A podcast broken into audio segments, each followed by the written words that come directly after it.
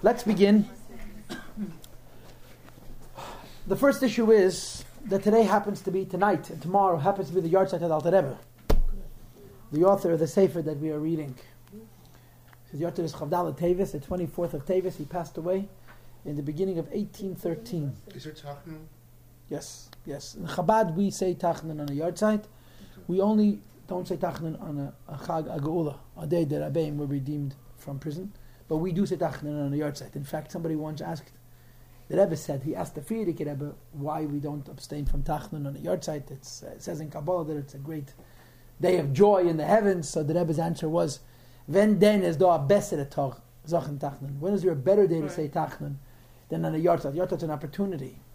In other words, it's a positive day for the soul, and it's a day that should be utilized by the souls that are still in bodies. That means us. Alter Rebbe's Yortzeit.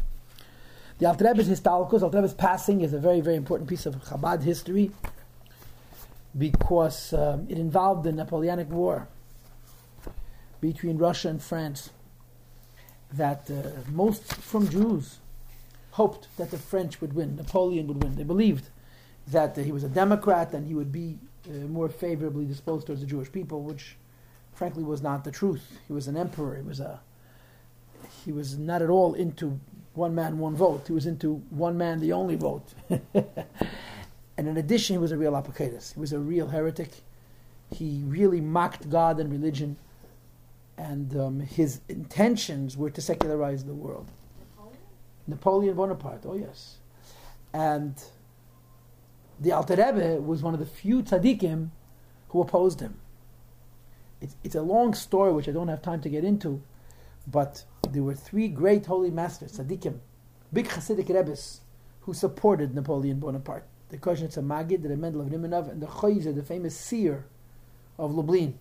And their student, Ibn Naftali Ropshitzer, disagreed with his Rebbes and sided with the Alter Rebbe. And the Alter Rebbe had said that to defeat Napoleon it may cost him his life. He said that. And it did. He uh, passed away at the exact moment that the last French soldiers left Russian soil. The Alter ran away from the front because he didn't want to be under French occupation. He hated Napoleon. He saw Napoleon as the embodiment of everything evil. Not just because he was a warrior, not he was a person who got his kicks out of war. I mean, Napoleon was entertained by war. And war is killing. I mean, there's no nice way to make it. Napoleon thought war was, you know, he, he believed in what they call chivalry. Chivalry. He saw he saw victory and conquest as honor, and um, he was a bad man. But in addition, he was a very very uh, godless person. He believed that he was in fact God, as far as he was concerned, for all intents and purposes. Mm-hmm. And the Alter Rebbe hated him. I don't mean it in a religious sense. I mean it in a. But he was also a witch. He had powers of the magic. occult. That's what Yeah. the Alter Rebbe said. Alter Rebbe said he was a mechashef. Alter Rebbe hated him, and um, he was a very powerful personality. He's the, the you know he's the bright moment in the French history, which ended in failure. Um, and the Alter Rebbe prayed for him to be defeated. There's a lot of interesting stories. One of the stories was that it was declared in the heavens that whomever would blow shofar first on Rosh Hashanah, his side would win. So the Kozhnitzer Magid got up very, very early, and he made a very quick minyan for Shachris and for learning the Torah. And by 6.30, 7 o'clock in the morning, he picked up the shofar. He picks up the shofar and says, Ah, the Litvak hat mir ois gehabt. The Litvak beat me to it. The Alter was called the Litvak. Alter Rebbe got up in the morning, went to the mikveh, took his time, and blew shofar before davening. so this is the story. And the Alter Rebbe paid with his life. He passed away. Um, th- th- tonight is the yahrzeit of the Alter Rebbe. It's the conclusion of the Alter Rebbe's life. And according to Torah and according to Hasidus, we call it an Aliyah. His whole life ascends. On the day that a person passes away, all of his accomplishments during the course of his entire life ascend. Alter Rebbe was a man of enormous tension and pressure and challenge and extraordinary success. He was a man of phenomenal success. In so many ways, he's left his mark on Klal Yisrael incredibly. I mean, the Tanya is just one of the Alter Rebbe's contribution. Alter Rebbe made a Siddur, Alter Rebbe made a Shulchan Aruch. Alter Rebbe made many takonas, many enactments that have been woven into the fabric of Jewish life and Jewish halacha that people don't even realize that the source of them is the Alter Rebbe, who's a man of incredible success, incredible, incredible success. And he's the father of Chabad, he's the father of Chabad movement, and there is no question that he's the father of Chabad to this day. For people who study the Maimorim today, all of the, the vast majority, I would say probably 90% or 85% of all Chabad discourses have been published. Almost all of the Maimorim from the Alter Rebbe himself have been published. Whatever is extant, whatever we have from the Middle Rebbe and the Tzemach Tzedek has been published. The vast majority of Maimorim from the fourth Lubavitch Rebbe have been published. In almost all of the Maimorim of the fifth Lubavitch Rebbe have been published, and so forth. And when you examine Chabad Hasidus carefully, you discover something quite interesting: that the original mind in Chabad is only the Alter Rebbe. All the Rebbeim after the Alter Rebbe just took his works and modified them, enhanced them. There's virtually no original Hasidus besides the Alter Rebbe, which is an incredible thing to contemplate. You can read an essay of Hasidus written by each one of the seven Rebbes, and they're exactly the same. Same questions, same discussions, same analysis, same answers, same conclusions, but each Rebbe enhances it, adds detail, clarifies it, streamlines it, resolves different problems that rise in Kabbalah and so forth. But there's an enormous unity, an extraordinary loyalty in the Chabad model of Hasidus. It's remarkable to see because all of the Rabbeim were very, very careful to anchor the Maimorim of the Maimorim that came before them. And the father of Hasidus Chabad is the Alter Rebbe. And the more you examine this, the more you realize just how creative the man was. Every time he opened his mouth, something absolutely brilliant and totally original would fly out. It's, it's, it's ex- extraordinary. Unbelievable life. Unbelievably successful person. And he's our Rebbe. We have a connection to the mountain Rebbe. We're learning his Tanya. And the Rebbe once said in Farbrengen that when Chassidim get together in the yard of a tzaddik and they talk about him and they learn his Torah, that's their invitation. They're inviting, they're letting the Rebbe opinion nefesh and inviting the Rebbe. So uh, the Alter Rebbe is a nice man. Nobody should be afraid. but when we're learning the tale. the Gemara says, "Devavei sivse yeshenim." This pasuk, and the Gemara interprets that whenever a person says Torah from any tzaddik, from any godel, sivseisav devavei bakoved. That means to say, the rabbi who you're quoting, his lips are moving in his grave as you study the Torah of Hillel or Shammai or Rav or Shmuel or Rabbi Akiva he speaks, he learns it with you, which means he gives you the power to understand it. And the same is true of our Rabbeim, our. That when we learn the Torah, the Alter Rebbe, this is our invitation. The Alter Rebbe should uh, affect that the learning should be successful and it should be limud amei de. That means to say, learning that translates into our practical lives to one degree or another. And as the Alter Rebbe would want it, only with joy, no sadness, no depression, no forlornness, no realism even, because everybody knows that uh, there is not a pessimist in the world that calls himself a pessimist. They're just plain simple realists. But uh, we can do without that realism. Let's be a little bit on the dreamy side, not too much, just enough, and serve Hashem with joy. So this is the introduction. Let's get to the class. We are overviewing, reviewing the Tanya, and fortunately for all of us, mostly myself, we've taken for us a path with no pressure. We're not in a rush. And um, we're exploring the Tanya. Last week, the topic that we focused on was the two souls, the godly soul and the animal soul. We spent a considerable amount of time analyzing the basic characteristics that separate the two. Remember, the godly soul is selfless and visionary and trusting. The animal soul is selfish and short sighted and always in doubt and always worried. These are core characteristics of these two souls. And we delved into the differences. We also talked about the fact that the divine soul is in the mind and the animal soul is in the heart. Or said in other words, in the godly soul, the mind leads the heart. And the animal soul, the heart dictates where the mind can go and how the mind can look for truth, which of course means that it doesn't have that capacity. We're going to explore this further. We're going to delve into the godly soul. We'll see what we'll do with the animal soul. We'll, we'll kick him around maybe on another occasion. But um, the topic for tonight is the godly soul. Because there's much, much more to discuss about the soul. And um, the discussion we're going to have tonight is based on chapters 2, 3, and the beginning of chapter 4 in the book of Tanya. You wanted to say something? Um, I forgot later. later. Go ahead. Um, you said that they that all of the other rebellions, from the second through the this last one, they all expounded on the first Rebbe's works, on the Alter Rebbe's works. But I have read the works of the latest Rebbe, uh, hmm, uh, Re- um, Rabbi Sch- Schneerson, and it seems very, very different because a lot of his works deals with deals with Mashiach and Geula, and the other and the first one I doesn't really talk doesn't really talk about that that much. And You the- read all his work? not really, but e- but even the second to the sixth one, so I really did not read any of their works, so I so I really don't know Right. about that. There's a couple of answers to your question. One of them is that there's a difference between talks and discourses, Maimorim. And what I just said refers specifically to the discourses. And what I told you is true. Trust me, it's true. Uh, And um, the um, the loyalty is very apparent. It, it, you have to take my word for it. The, the, the, ideas are the same.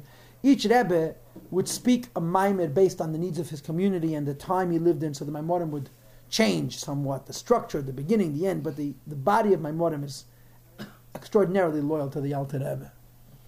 So let's get to the topic tonight. The topic we want to talk about is the soul. We talked about the godly soul last week. And what we want to talk about today is the details, the form, the structure, the design of the soul. In other words, if last week we talked about the very basic character of the soul, that the, the tendency of the godly soul is to, to live for God and to have a, a sentiment, a tendency to want to transcend and lives on trust, let's talk about the, the, the structure, the details, the so called personality of the soul. And in general, the soul can be divided up into three steps. That's what the Alter Rebbe does here in the Tanya. The so-called essence of the soul, the body of the soul, and the expression of the soul. The essence of the soul means the way the soul is connected to its source, to God. The form or the body of the soul means the, the, way the soul operates, uh, how the, the soul functions. And the expression of the soul means how the soul communicates with what's outside of itself. In other words, its connection to higher, what it is, and its connection to lower. Those are three basic dimensions of the soul. And we'll start from the top. There's something called the essence of the soul. Now, I hate the word essence. There are a few words that are more overused in these kind of environments than the word essence. It's essentially a meaningless word. But as long as everybody uses the word essence and we all sound smart, the, the Hebrew word for essence is etzem. And the word etzem actually means something in its relationship with itself, which is a very useful translation of the word essence. Something in its relationship with itself as opposed to its relationship with things outside of itself. The soul has an essence.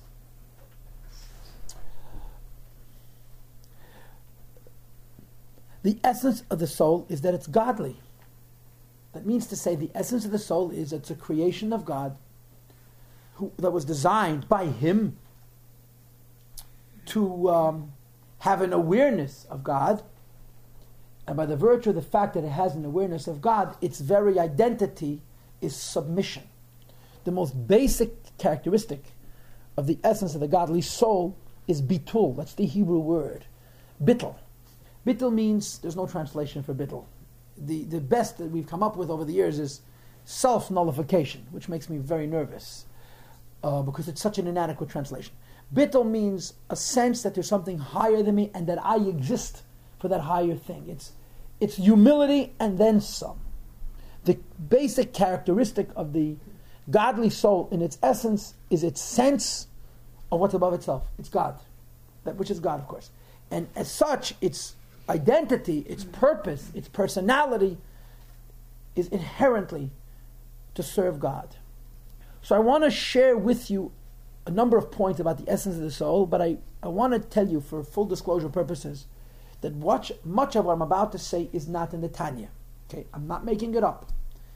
because I'm not smart enough. Okay, that's the good news. I couldn't invent this stuff if I wished. Uh, but I, I want to, when, when we get to stuff that's in the Tanya, I'll tell you.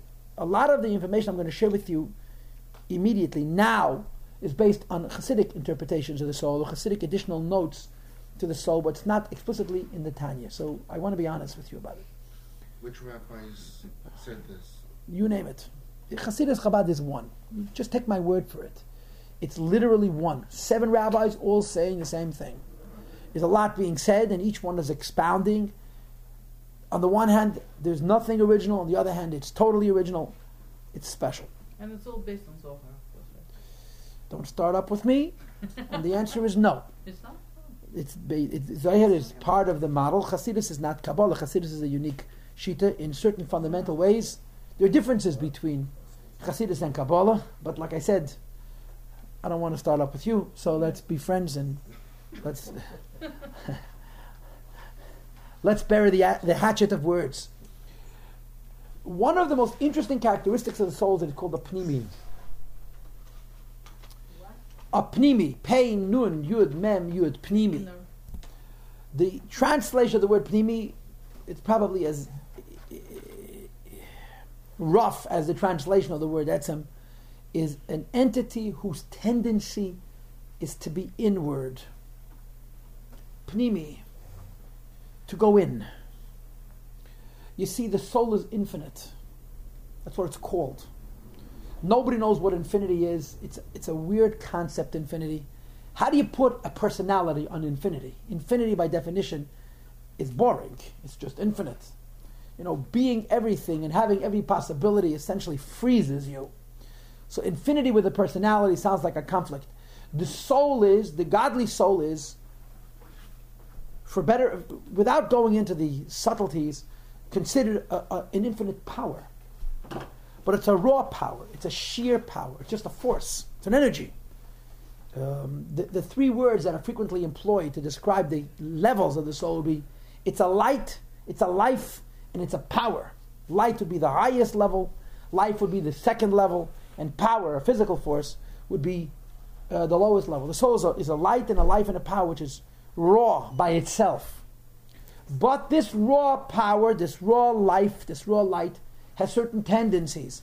And one of them is that it's a pnimi. Pnimi means its very, very essential nature is to connect to things. In other words, in Hasidus, they talk about infinity. And they say that there's a very, very big downside to infinity. The downside to infinity is that, uh, that he, he doesn't care. In, in the realm of infinite, the expression is good and evil, darkness and light, it's all the same. Because if something is infinite, it doesn't have a tendency, it doesn't have a leaning, it doesn't have a personality, it doesn't have a priority. Everything is included in infinity. So there's an argument to the effect that infinity doesn't care. Who cares? This is an argument made by Apikursim, by secular philosophers as well. The neshama, the soul, is infinite for the, for the sake of argument, for the sake of simplification, but it's a pnimi. That means the neshama has a direction, has a conscience, and has a purpose. These, the, the, the, the pnimi tendency within the infinite soul, the infinite soul's tendency to be uh, a pnimi, to go in a particular direction, of course, um, is built into the soul's essence by its creator. God Almighty made the soul to have this tendency, to have this direction, to have this uh, purpose. And Hasidus would say that the teva pnimi, the so to speak, the internal nature of the soul, is an expression of God. In other words, the soul's tendency towards having a purpose and a direction, it gets directly from God. The, the unique characteristics of the essence of the soul, it gets directly from Hashem, from God Himself. The first and most important of these characteristics is free will, the ability to make choices. And uh, in the realm of infinity, you could make the case that you can't make any choices because everything is equal, or every, nothing, neither nothing matters or everything matters.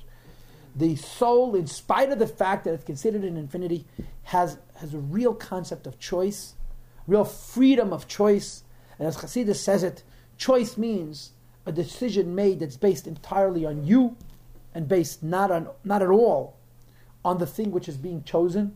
I don't want to go into the philosophy. Please don't ask me any questions because I will not answer them.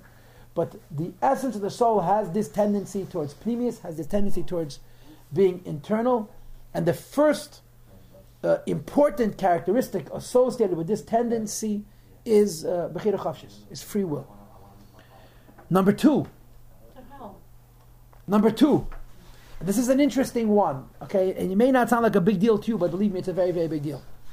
The tendency of the soul is to go out of itself, to express itself. Usually, um, if you want to be involved in higher and deeper things, you want to go up. Up means away from a realm that's opened up, that's expanded, has details, has limitations. You want to go up to a higher level. You want to get more involved in, in God and in, in, in a raw, in a plain infinity. Like, for example, angels. The direction of an angel is up. Souls have a need to come down. Souls have a need to make their mark in this world. Although this world is the least godly of all the worlds, it has um, the least in common with God, which is the very source, not just from which the soul comes, but the source of the characteristic, the character of the soul. The soul has a need to come down and express itself. The soul has a need to contribute. The soul has a need to make its mark, to come into this world and to make a difference. Even though the soul's coming into this world is at the expense of the spiritual proximity, a spiritual closeness to a richer and a higher and a greater world, it's the soul at its core needs to come down and is prepared to compromise its own holiness, its own intimacy with God, to do a mitzvah, to come into the physical world and make a difference. Because in addition to this teva hapnimi, this tendency of being pnimi, I can't translate it in English, being the source of its free will, its ability to choose, it also has this need to come down into the finite world and make a difference. Number three, and this is, I suppose, a lesser characteristic, but also an important one. The soul has within itself an inherent sense of loyalty. And I'll tell you how I mean it. The soul is infinite. The soul is infinite means, and again, it's, it's arbitrary. The word infinite is very, very arbitrary. I don't mean it, and I don't know what it means, but I'm using it because that's, it just helps us. In other words, it's beyond our comprehension. A soul, theoretically, could give life to multiple bodies at one time. Because the aspect of the soul that can come into a body has to be limited because the bodies are finite. And the the goof, the body is limited. Right. The soul is infinite, relatively speaking. Mm-hmm. So the aspect of the soul that comes into the body is correspondingly only a small measure, a tiny portion of the soul's possibility. Mm. But the teva pnimi of the neshama, the tendency of the neshama to be internal, is that even if a small portion of the soul is in a body, the entire remainder of that soul is loyal to that body. The infinite neshama, which is not in our body, is bound to our body. It's loyal to its expression. There's a small peripheral, lower level of the soul which comes into the goof, to the body, and becomes one with the body. As Tanya teaches it, when the soul comes into a body, it's not like an electric current making a machine run where the machine is actually stationary and the electricity is using friction to make it move. But rather, when a soul comes into the body, the body itself comes to life. There's a perfect unity between soul and body. When a soul goes into the body, it's not that there's life in the body, the body is living, but it's a very small aspect of the soul that comes down into the body. But the entire soul, the infinity of the soul, what we call yechida, is loyal, is connected to the tiny aspect of the soul which is stuck in the body. So let's say a person is physically ill. The soul is not sick, the body is sick. And the part of the soul that's affected by the sickness is only that aspect of the soul which is manifest in the body. But the whole soul hurts. Even the infinite dimensions of the soul, they have nothing to do with this world and nothing to do with the body. The soul has a tendency of, of, of, re, of remaining loyal to itself And uh, even if a small portion of the soul is manifest, the whole of that soul is loyal to that body. So I've said three things. And all these three points radiate from one principle. And that is that the soul is inherently a pnimi. A pnimi means he has a tendency of going into something deeply. First of all, that's the basis for the free will of the soul. Second of all, the soul prefers to come down rather than go up, although going down is compromising itself, but it becomes useful. And thirdly, the loyalty of the soul. That means to say, even if a small portion of the soul enters into the body, the whole soul is linked to that body. Now, if you'll think deeply into what I just said, you'll appreciate that I'm saying something very, very profound. And the profundity is that the soul has a conscience, has a sense of responsibility, has a sense of purpose, and has the freedom to see through that conscience, the freedom to see through that purpose. And when it's committed to something, the soul doesn't do things because they feel good they feel right. The soul makes commitments. The soul has a has an inherent sense of, of purpose and responsibility and loyalty. Go ahead. Um, yeah, you just said that the soul prefers to come down. I've been told that our souls. Don't tell me what you've been told. You go back to those people and tell them what I said. Okay, Because I'm right and they're wrong. okay, but because I've heard that our. our You don't take me seriously, huh? Go ahead, keep that talking. Our, that our soul was forced to come down into into this world. Give us a picky of us. Give me the siddur. So the, the first thing I'm telling you about the essence of the soul, remember the en- the infinity, the essence of the soul is No. that it's not characterized by infinity. You said go for- Because infinity is by definition disloyal. Infinity by definition shouldn't be able to have free choices. And definition, infinity by definition mm. is rising up. It's going into itself rather than expressing itself. The soul, in spite of the fact that we call it infinite, is a pnimi. That means to say, it a tendency to go in to something. It has free will. It wants to go down rather than go up, and it's incredibly loyal. You know, if you take, God has a concept of reincarnation. He takes the soul of a human being and puts him into a rock, into a plant, into an animal. And in Kabbalah, it's written that reincarnation is excessively painful for the neshama. So when a person's neshama is trapped in an animal, the whole soul, including the yechida, is lined up with that rock or with that animal and is stuck there, and they all experience pain. So, so if you do it, you're keeping score at home. This is all point one. The teva of the neshama is etzem to be a pnimi. Point two, and point two is quite interesting. Yes, ma'am. Before it said that the soul has could go into many bodies. No, no, it cannot. You misheard me. Can't. I It will never go into more than one body at a time. Right. I said the exact opposite. not even a husband and a wife. Gilgulim is a long story, and uh, the short answer is it never goes into two bodies at the same time. And the long answer, and I will not explain it, when a neshama comes into Gilgulim, you now have two souls, not one. How does that work? You'll take it up. You'll study Sefer Gilgulim together. It's not the same soul coming back a second time. It's, a, a, it's called a branch of that soul. But that branch becomes a whole new entity with a, its own new identity with its own essence. When you split an essence in half, you have now two essences. You split that essence But in half cell will multiply. if you need to use a physical model. But when you when a neshama comes back a second time, you now have two neshamas that have an essence and a form and an expression. And everything I said about a soul applies to every single soul. So point one about souls that they have this tendency towards pnimius. Point two, this is interesting. The phrase that is employed in Hasidus to describe a soul is this, and I quote: "Elokus shenasa nivra." I'll say it now in Hebrew, okay? Elakut shenasa nivra, which means in English, how godliness has become a creation. And I'll explain. The definition of a creation um, is something which has limitations. The basic limitations of any being is time, space, and self awareness. And by definition, being a creation is the opposite of being one with God. Being a creation means relating to yourself. Now, once you identify with yourself, you may say, well, me in my own self identity choose now to relate to God, but then it's the center of you is you, and God is added to who you are. Creations are limited because the center of their own selves is themselves. The opposite of a nivra is a lakus, is godliness, or sefiros, or sefirot for the Kabbalah in the room. Spheres are not creations, they're emanations, they're expressions of God. A neshama, a Jewish soul, a godly soul, is unique. There's nothing like it in the whole creation. That it is both godly and a creation at the same time.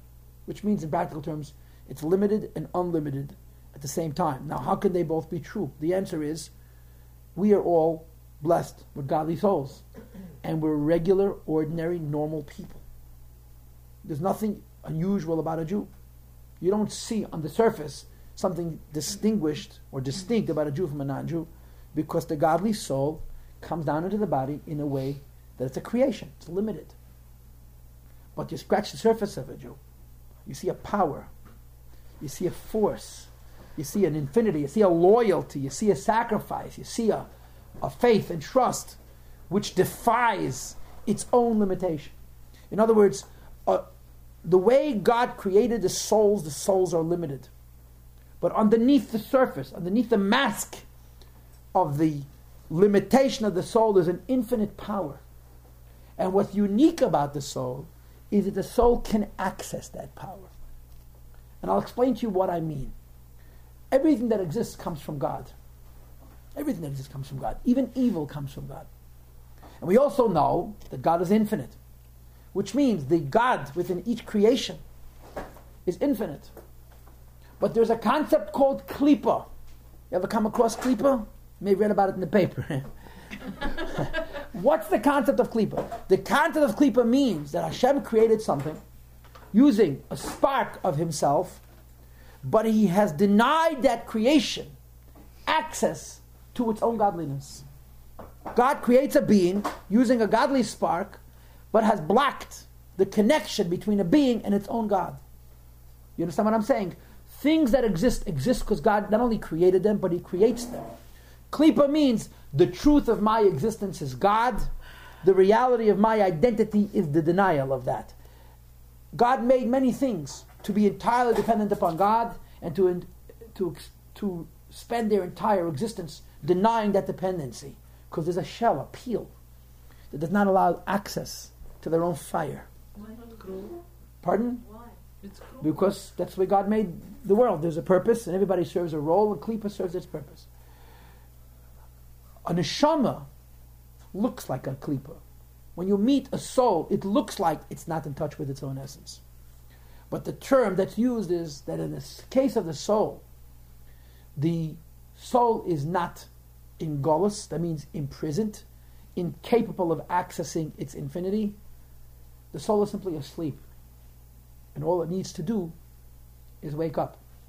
So, although on the surface a soul, a human soul, a soul of a yid, looks limited like any other being, nivra, it's a creation, a little bit beneath the surface, it continues to be godly. And this is the phrase, Elokus shenasa nivra, soul is both godly and finite. It manifests in the world in such a form, in such a fashion, in such a way that it's limited. Because if the soul were infinite, it couldn't fit into this world. It could have no function here. For the soul to come into a physical body and function in the physical world, it has to be restrained, has to be contained, has to be limited. But underneath the surface, the infinite power of the soul rests, and it can be accessed. What makes the Jewish soul special is not that there's God inside it. There's God inside everything. What's special about the Jewish soul is it's a theoretical possibility, and more than a theoretical possibility, to access that inner power. So those are two characteristics that I would like you to um, appreciate. They are one, number one, the pnimius tendency of the soul. That means to say that the, the, the, the possibility within the Jewish soul to have free will, to want to come down and make a difference in a finite world, and this incredible loyalty. And two, the fact that the way the soul is created, it's created to appear as a nivra, as a creation, as a limited being, but underneath that limited being, there's the godly infinite power, which can be accessed. And that's why it's called a godly soul. Even though we don't necessarily act like we're such great martyrs on a daily basis. Which leads me to a very, very, very important analog, very, very important mashal, that really will bring all of what I just said together. One of the most important analogies, examples, that are used to describe the soul is the relationship between parents and children. We're called in the Torah, in last week's Parsha, the beginning of Exodus, Hashem's children. B'ni b'chayri Yisrael. Hasidus takes this allusion, Hasidus takes this form literally. You know, you look in Sifrei Machshava and philosophical works, they say, well, we're not God's children. He loves us like as if we were children. But not in Kabbalah. Not in Hasidus. We actually say we are Hashem's children. And Hasidus think about children. What do you know about children? You know several things about children. First of all, they have the very essence of the parents within them. The very core of what the parents are. Parents give their children. They give everything they have to their children. And we don't mean bank accounts. We mean the very essence. What is the most essential quality? What is the deepest gift that parents give their children? It's the ability for the children to be separate from their parents. The greatest gift that parents give children is the greatest gift they got from their parents to grow up. That your identity is not directly linked to your parents, but your identity instead is linked to yourself.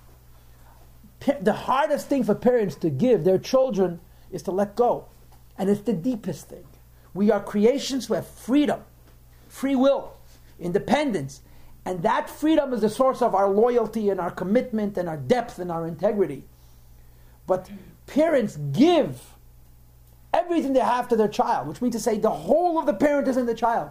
And ironically, what does it mean that the whole of the parent is in the child? Is just as the parent is separate from his or her parents, the child is separate from their parents. And we're called God's children, which means God gives us his very essence. And because he's given us his very essence, we have free will. And we have a purpose.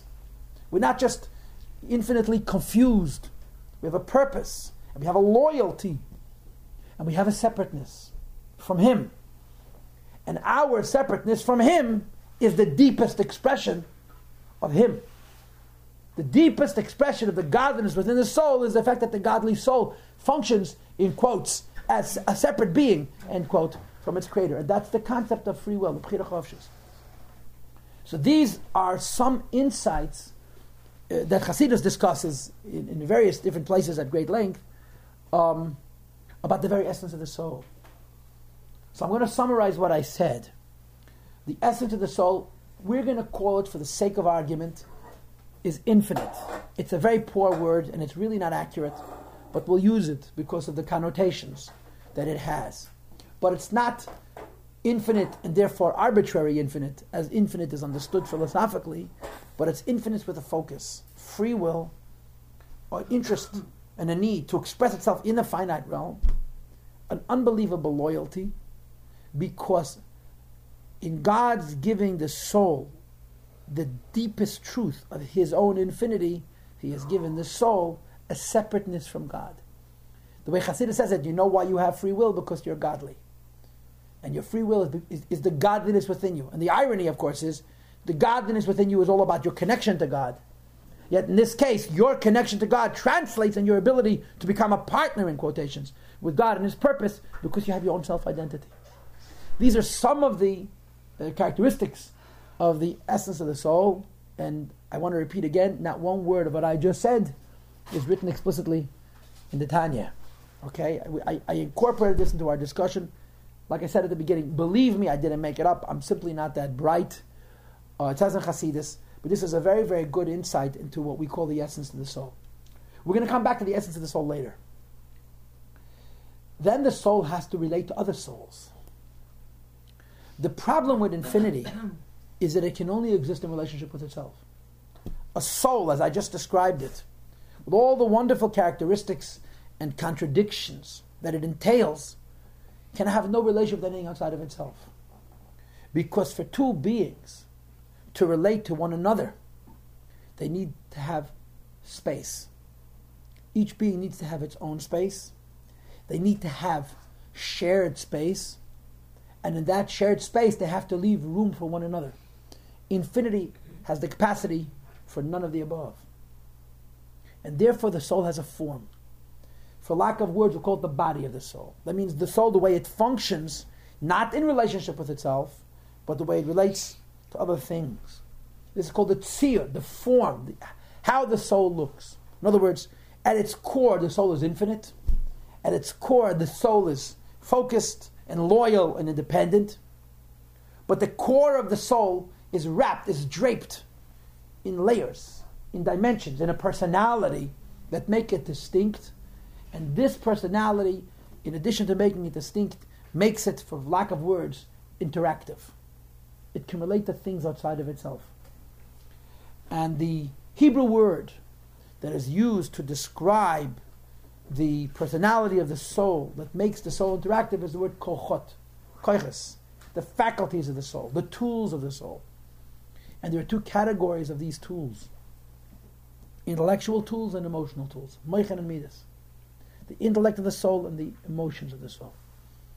Neither intellect nor emotion can express the infinity of the soul. And I'll explain it to you very plainly. If your infinite soul decides that it wants the color purple, and I would meet the infinity of your soul marching around on uh, an ocean now, and you say, Why do you like the color purple? What would the soul say? Because Because I want. What kind of an explanation is that? The infinity of the soul does everything in an infinite way. So it's it's purple or nothing at all. It's my way or the highway. There's no there's no negotiating. There's no discussion. Every expression of the infinite soul is the entire infinity of the soul. Intellect and emotion are limit, limited. And when I come to you and say, Why are you wearing a purple hat? and you give me an explanation, I can argue with you. We can discuss it. Because now I have reduced, I have contained the soul in a framework, in a context where other beings, other souls can discuss, can say, You, you want it, and this is your explanation. Well, let me give you a different explanation. Let's see it in alternative, different, in a alternative way, and so forth. This is called the, the, the faculties of the soul, or the character of the soul, that permits the soul to have a relationship with things outside of itself. And as I told you, there are two broad categories these faculties the intellectual faculties and the emotional faculties. Now, the reason the soul is defined as having two broad categories of faculties is very, very simple. And it requires a short little piece of introduction. And that is, Hasidus teaches us that human beings are unique in the respect that they are um, vertical. They walk upright as opposed to horizontal. And it's explained in Hasidus that the physical design of a human body, that walks upright rather than being horizontal, where the head and the body and the rear are on equal levels, more or less, is a reflection of the inner workings of the soul. The soul is unique because it has a higher level and a middle level and a lower level. As opposed to an animal that also has three levels. But since they're horizontal, one is not above the other. And this means, in other words, you have a mind, an intellectual possibility. And you even have the possibility to employ the mind against your emotional tendencies. The heart feels, the heart reacts. The heart is very passionate, very emotional, and very subjective. The mind has the ability to go past, to separate, to dispersonalize, to be removed from the emotional person, and as a result, to look at things objectively, to see things for what they really, really are. The human mind was designed by God to be above the body, to be above the heart. The heart should not be able to contain it. When your emotions, when your passion itself has interests that are limited to the realm of the animal, which is what the emotions are, the brain says, I can transcend that. I can separate. I can remove myself from my emotional self and seek truth in areas and on levels that are completely beyond what my heart is capable of feeling. In other words, the, the distinction of the mind is its ability to be cold and objective. The heart is the exact opposite of that. The very definition of the emotions is not what things are, but what things are to me. The nature of the heart is its subjectivity. That means to say, not what something is, but what something is in relationship with me. That's what the heart is. My emotions cannot feel something which goes against my, na- my tendency, against my nature. So the mind's tendency, the mind's possibility is to be objective, to go past itself, and to find theoretical truth. The emotions uh, the emotions uh, tendency, emotional tendency, is not to be able to go past itself, and that everything that it experiences experiences in a very subjective, in a very very personalized way. To say this in a cliche form, in a, in a you know in a bumper sticker like way, I'll put it to you this way: the greatest asset of the mind is its coldness.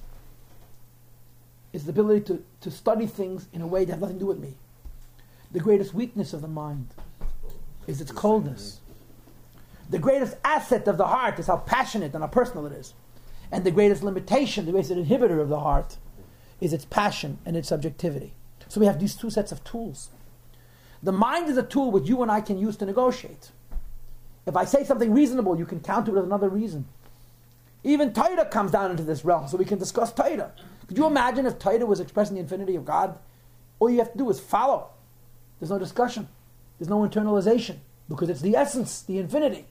By Torah taking on an intellectual body, we can debate it, we can discuss it, we can interpret it, we come up with different interpretations. There's room for a variety of interpretations because the essence has been packaged in a form that's reasonable, that's limited, and that can be shared.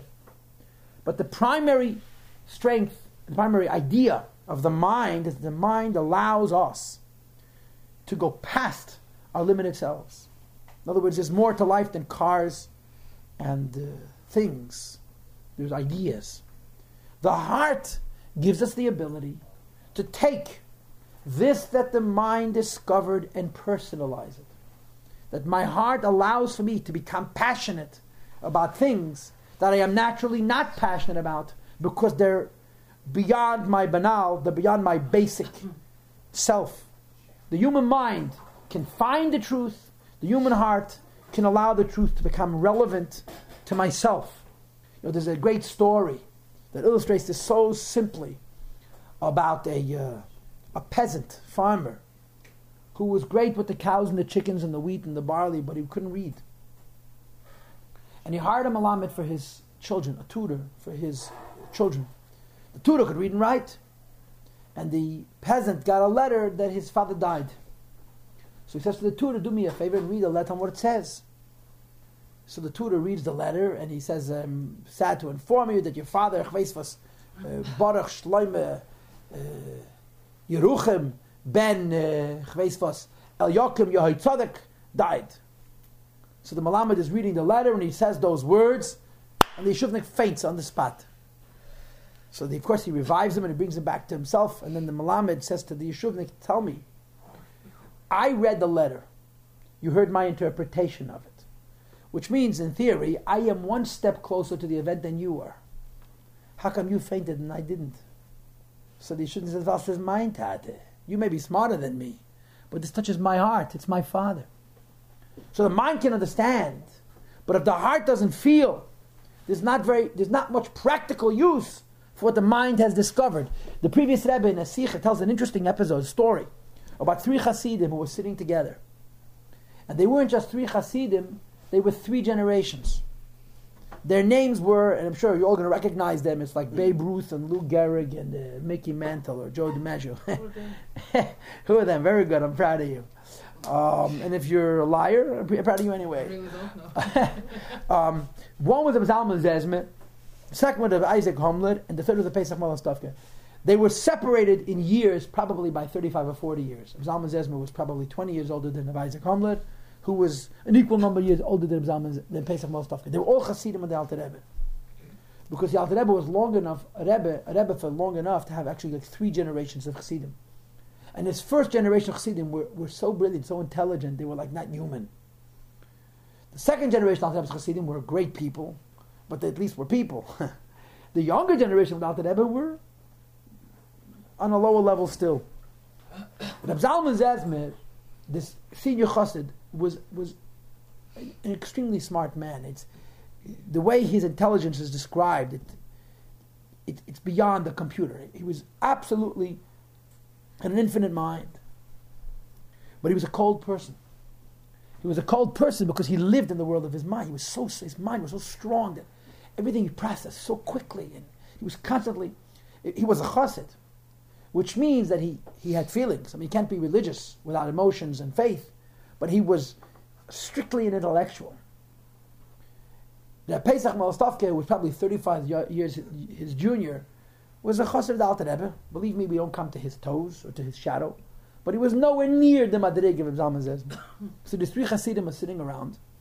And this young chassid says to this old chassid, I give you a blessing that your heart should feel what your mind understands. I give you a blessing that your heart should feel what your mind understands. It's a very, very big chutzpah. It, it was out of place for a young guy to tell such a senior chassid such words.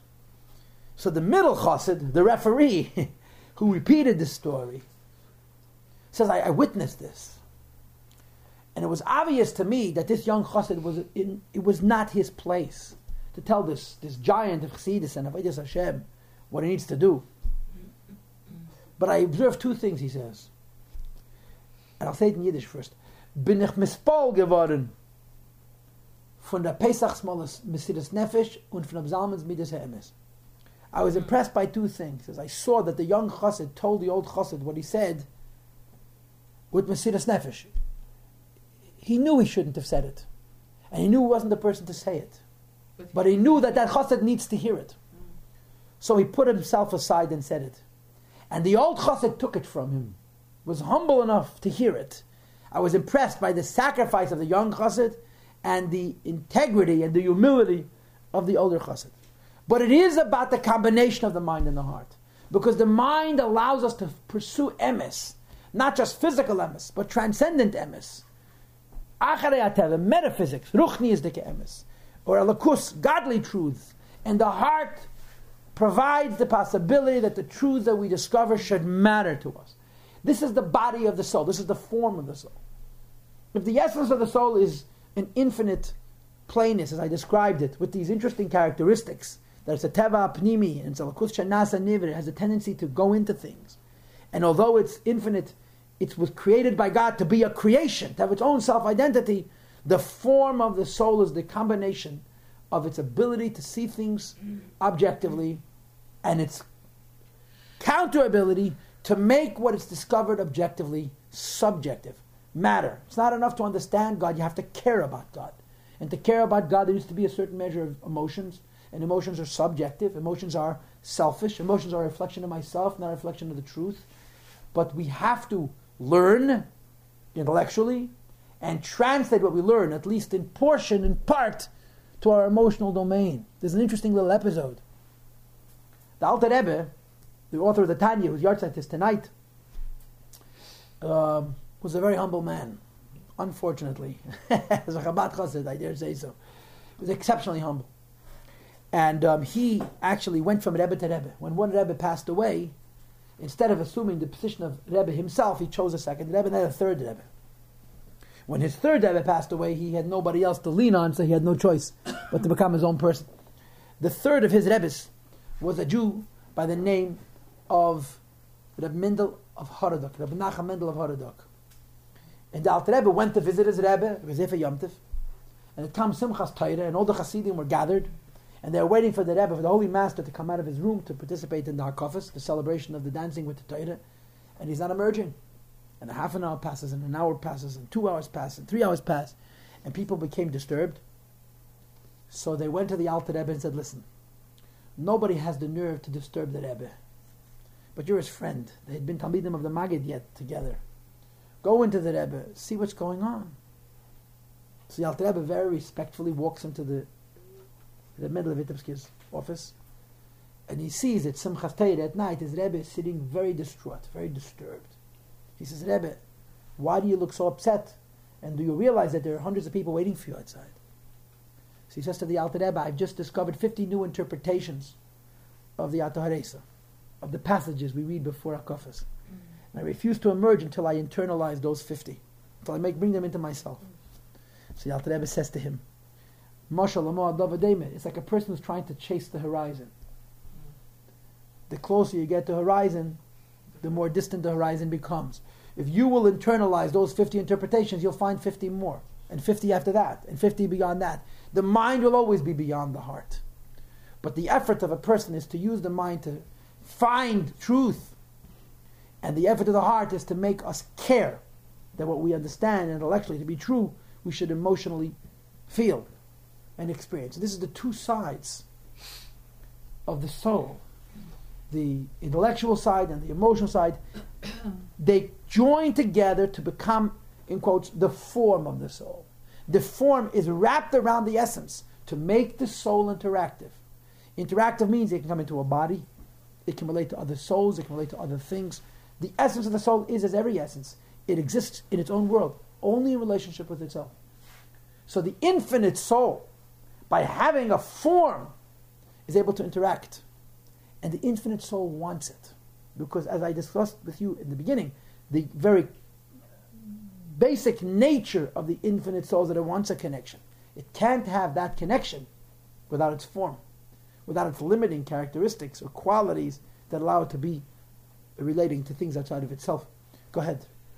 Um, the interaction between the two Hasids that you were discussing before, where the younger Hasid said what he said to the older Hasid, and you felt, and the middle and the middle Hasid felt that it was out of place. Wasn't it more that the younger Hasid had identified the shortcomings of the older Hasid, and the and the older Hasid accepted what the younger Hasid uh, had to say, I, being able to identify his own shortcomings? It wasn't the kind of shortcoming that needed identity, identification. It was quite known by everybody, including the senior chassid. we have to know the particulars of that episode, which I don't know if we know in their entirety, but this is the Achilles heel of every very smart person, mm-hmm. that they're naturally not that emotional. And as a religious person, they need passions. of Zalman because he was so brilliant, his toe was an intellectual. I mean, every fiber of his being was intellect. And the idea that you have to step away from the mind to experience things as a human being was almost against his nature. But a very important part of Hasidus. I don't think he needed to hear it, but I suppose, for whatever reason, there was usefulness in it being communicated, and therefore there's credibility to this story. What, what do you do if you don't have it? What? How do you develop it? Oh, so the Hasidus solution is the Hisbonenus, meditation. You have to think about the Eibishter. But was such a such a high madrega, he did You don't have. need such a well. No, Zalman Zezmer was plenty emotional, but his emotions were quiet. Let's not analyze him. Let's analyze I'm ourselves. just talking about people today that learn Torah and have no emotions at all. Yeah, because they have to learn Hasidus. It's not enough to learn Teda, because you learn Teda, you're learning ideas, not learning about the Eibishter. If you want to experience feelings towards Hashem, you have to learn about Hashem. And in the Gemara, you're not going to learn about Hashem. You're going to learn about business, intera- relationships, and so forth. Now, this is the second dimension of the soul. And then there's the third dimension of the soul, the periphery, the outer level of the soul. We've talked about the essence of the soul and its basic model. We've talked about the form of the soul. And now we're going to talk about the expression of the soul. The expression of the soul means as the soul actually speaks. And the Hebrew term for the expression of the soul is called the levushim, the garments. The levushim, the garments of the soul. And the garments of the soul are as garments are to a person. You can take them off and you can put them on. You can't change your nature, you can't change your personality, you can't change your character, but you can choose to speak other words. You can choose, guess what? Not to speak at all. You can choose to act or not to act. You can even choose what to think. You can't choose whether to think, but you can choose what to think. The, the periphery of ourselves, we are masters over, and we can, relatively speaking, uh, change them easily. And there are three garments. That's how it's explained thought, speech, action. And the basic difference between the three is I'm going to explain it to you is thought is a human being's communication with himself. Speech is a human being's communication with other people. And action is a human being's communication with other things, be they animals, plants, or minerals. And these three garments are at relative distances from the soul. Naturally, in thought, we can give out much more of our depth, much more of our intellect and our emotion than in speech. And naturally, in speech, we can give out much more of our depth than in deed. Behaviors never have the capacity to communicate subtlety and nuance the way words do, and certainly the way uh, uh, thoughts do. And these three garments of thought, speech, and deed allow us to interact with other people in the physical world. This is the expression of the soul. In other words, expression of the soul means what the, as the soul communicates. You'll see in Mirz Hashem, not tonight, but in a subsequent class. The animal soul mirrors everything I just said. The animal soul has similar characteristics to the godly soul in everything I just said, except that it's equal and opposite. Everything we said about the godly soul is true the animal soul inversely, backwards. And Mitzvah will talk about it. I, I can't promise you it'll be next week. It may be the week after next, maybe two weeks from now, depending on how I structure the subsequent classes. But we're going to talk about the animal soul. And I will then also incorporate thoughts that are not written in the Tanya, that are written in other places in Hasidus, as I did tonight, to make the class comprehensive. Um, but it's interesting to uh, observe what the Rebbe says very emphatically. The difference in the godly soul and the animal soul is not just in their essence, it's not even in their form, it's even in their expression. Which means you're sitting and studying a page of Talmud, and in the middle, someone plops down in front of you a page of geometry, and you begin to study it. You've just changed souls. It, it feels very fluid. You're a person, and you're only one in your consciousness and your awareness. But you have two souls. And two souls means two sets of intellectual faculties, and even two souls of garments. Two, there's thought, speech, and deed to the divine soul, thought, speech, and deed to the animal soul. So if you're in the middle of praying, and your mind wanders in and out of the prayer, you know, between the prayers and the parking tickets, and between the prayers and the parking spots, and the prayers and the job, and the prayers, and you're literally changing souls each time, because even on the level of what we think, speak, and do, there's two, th- two sets of thought, two sets of speech, two sets of deed. Every act, speech, or thought of Yiddishkeit comes from the garments of the divine soul. Every act, speech, or thought that's non Yiddishkeit doesn't have to be bad, it's just be not good, is coming from the animal soul. So I suppose you could say that being focused is a great idea because it's changing souls all the time. Sounds like it's kind of exhausting. and being focused means locking in and employing one neshama, one nefesh at a time. I, I say this a little bit tongue in cheek, but it's, it's important to appreciate that the Alter Rebbe separates the two souls not just at their core, not just in their form, but even in their expression. They're two completely separate beings. The godly soul has its own shirt, its own coat and tie, and its own uh, whatever is roof over its head, its own thought, its own speech, and its own deed, as does the animal soul. So we've we've covered the three dimensions of the soul, the so-called essence of the soul, the form of the soul, and the expression of the soul. Etzem, koiches, and levushim. Essence, faculties, and garments.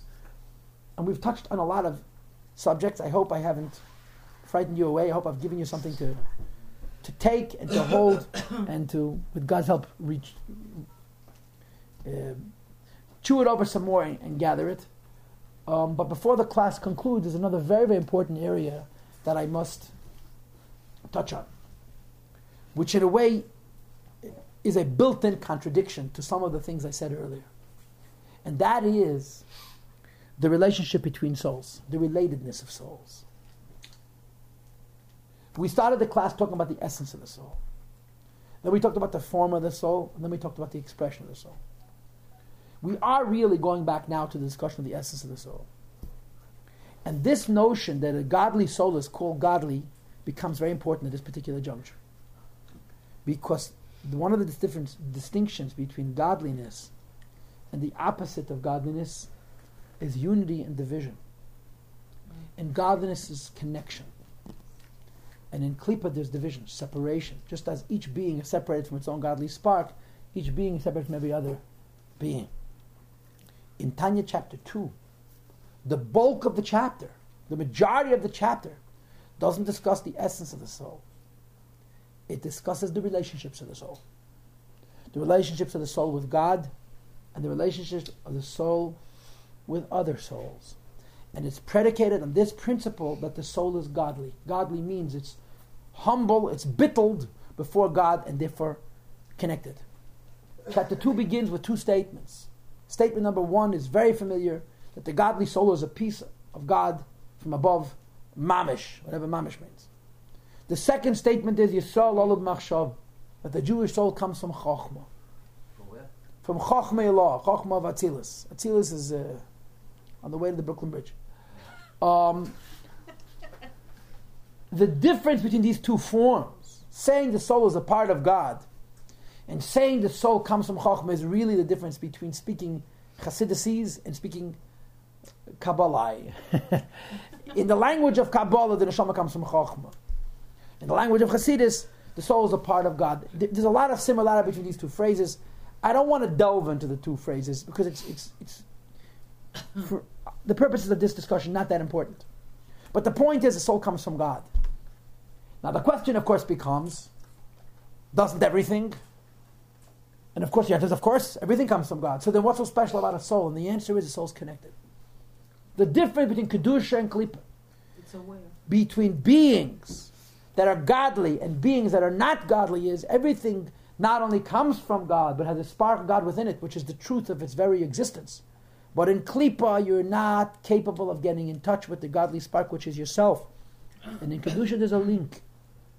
Jewish souls are godly. That means to say they're connected to God. Now, we can talk about the measure of consciousness of this connection. How aware is the soul of its connectedness to God? But this is nevertheless the truth. Every Jewish soul, because it's godly, not only comes from God, that link, that connection between itself and God continues. And the Alter Rebbe discussed at length that there's different levels of souls, which I'm, which I'm going to explain to you soon. There's all different types of souls. It's not one size fits all. There's big ones and little ones and fat ones and skinny ones, high ones and low ones, deep ones and shallow ones. But all souls, in as much as they are godly souls, continue to be attached to their source, notwithstanding the, dis- the, the enormous distance that may develop between the soul and God as the soul descends from level to level and is diminished and diminished and diminished and made smaller and smaller and smaller. The smallest soul of the lowest Jew is godly.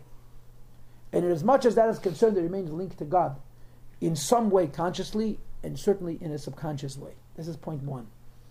And point two, that all souls are linked to each other. And this is where Kabbalah comes into the, to the scheme, comes into the picture. The Alter Rebbe discusses at great length that the understanding of the evolution and creation of souls is analogous to the development of a fetus, of a baby. A fetus begins with a single point. And that single point is a self contained entity, right? First, the fetus is free floating, and only afterwards does it implant. Souls are first separate. Bodies are first separate from their mother. Then they attach themselves to their mother for nourishment. But they're first separate entities, and then they draw from their parent, but they're not expressions of their parent, they're, they're creations of their parent. And it's one point that multiplies. One becomes two, two becomes four, and four becomes eight, and eight becomes 16, and so forth. And it begins to diversify. And over the course of nine months, various different aspects of the baby develop. Naturally, the things that developed first are the things that need the most time to mature, and therefore, the deepest aspects of the person, either the mind or the heart. I believe that in Sifri Machshov there's actually an argument where the baby begins from. They begin from the brain, they begin from the heart. From the stomach. And uh, on that basis, there's discussion about where the soul enters the person, the brain or the heart. There's a discussion amongst Chachmei Yisrael. There's ways of resolving all these issues. This is far beyond the scope of tonight's discussion. But the innermost aspects of the person develop first, and as the fetus develops, lesser and lesser significant aspects develop. And at the very, very end of the pregnancy, the, the baby develops skin, hair, and nails, which are the most peripheral, the least necessary aspects of a person. This is the mashal. and the nimshal is once upon a time there was one soul, just one. And its name was Adam, Adam Rishon. And Adam's soul split and became many souls. If you wanted to be strictly Kabbalistic, we'll say it became seven.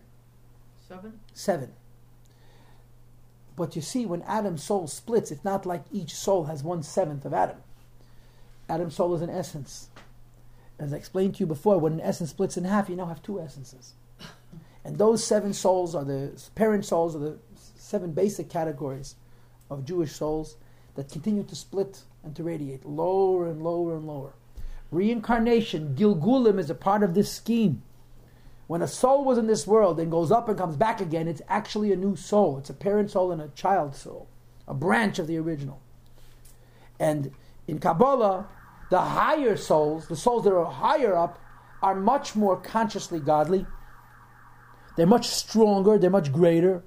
And as you descend lower, the souls are of a lesser dimension, just like in a fetus. what forms first is the deepest, and what forms last is the most shallow. The same is true of souls. And there are myriads of souls. For those who care about mathematics, there are 600,000 root souls, represented by the 600,000 Jews that left Egypt, we'll read about next week.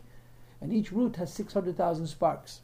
That means 360 billion possible souls. This would be- That's a lot of souls.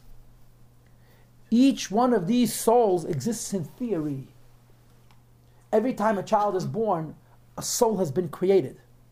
A spark, which was simply a finger or a toe or a hair of a parent, becomes a brand new entity. Understand that just like when a baby is born, there's a gestation, the soul gestates, the soul, soul cooks. Hmm. Every time a child comes into this world, it's created. The essence is wrapped by a form and garmented with layers. And then when that person passes away, that neshama doesn't disappear. It now exists, and it exists for posterity. That's why it says in Kabbalah that any human being who ever lived will have techias hameisim as long as they did one good deed, even if it's the same soul being reincarnated again and again and again, because each time a soul is being reincarnated, actually the creation of a new soul, a branch, on a lower level. And the result of this, of course, is that there are very few very great ones, and there are many, many, many very ordinary ones. That's just the way it goes. And in the terms of history, in earlier generations, the Jews in general had greater souls, and in later generations, Jews have lesser souls. Our generation is called the heel.